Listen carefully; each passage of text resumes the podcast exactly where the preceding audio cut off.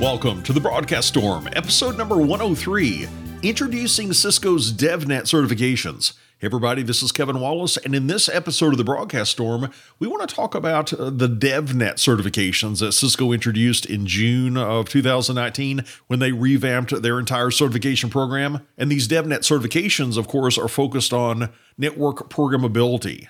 And a lot of people get a little bit on edge when uh, we talk about network programmability because they're concerned that it's going to replace traditional network engineers that know how to configure these advanced services from the command line. But I thought Chuck Robbins said it really good at this past Cisco Live during his keynote now, in the past, he actually changed what he was saying a little bit, which I thought was interesting. He said a couple of years ago that the successful engineer of the future would be a hybrid engineer. And he gave this Venn diagram where you had people with programming skills and people with CLI skills, and where they overlapped, where you had both sets of skills, he said that was the ideal engineer of the future. But during this year's keynote, he talked about the perfect engineering team of the future. Instead of one person having both programming and CLI skills, he talked about having a team where we had a group or maybe a single person that was a great developer and somebody else that was a great traditional network engineer. So it's not that those skills are going away.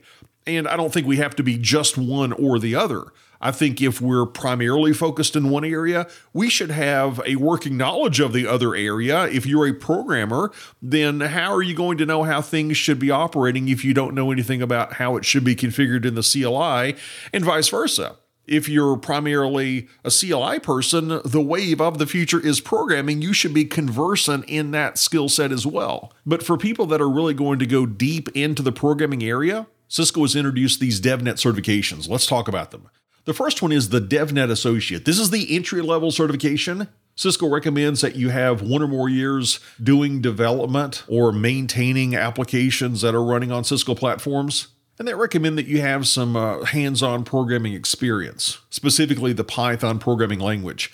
And I think the DevNet Associate, that's something I'm going to be personally spending a lot of time studying over the next year or so.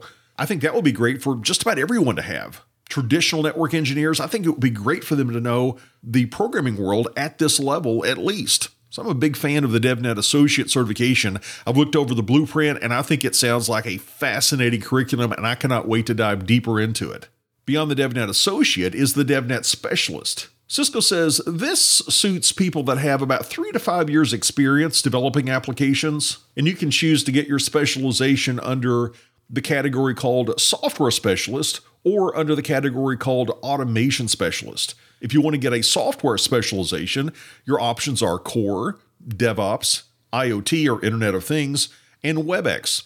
If you want to get an automation specialization, your options are collaboration automation, data center automation, enterprise automation, security automation, and service provider automation. Now let's move up to the professional level. The DevNet Professional is going to require that you take one core exam, much like the NP under the new system. You're going to have to have one core exam and then one concentration exam. Cisco recommends that you've got about three to five years of experience designing, implementing applications on Cisco platforms.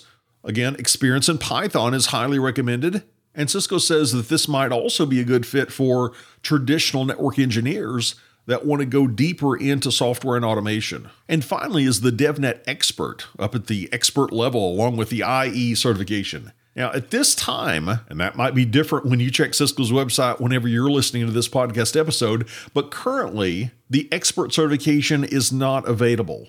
It's listed as a future offering. So I don't really have any details to share with you about the DevNet Expert except it's coming. So the big takeaways from this episode would be if you're a traditional engineer such as myself, I think it would be great for all of us to get the DevNet Associate certification. I think that would improve our working knowledge of what's going on in the programming world. And if you're primarily a programmer or developer and this is the track you want to go down, yeah, start off with that DevNet Associate, work your way up through getting your DevNet Professional certification, and maybe by that time the DevNet Expert certification will be available. And I hope you've enjoyed this little peek in this episode of the Broadcast Storm into the world of Cisco's new DevNet certification track.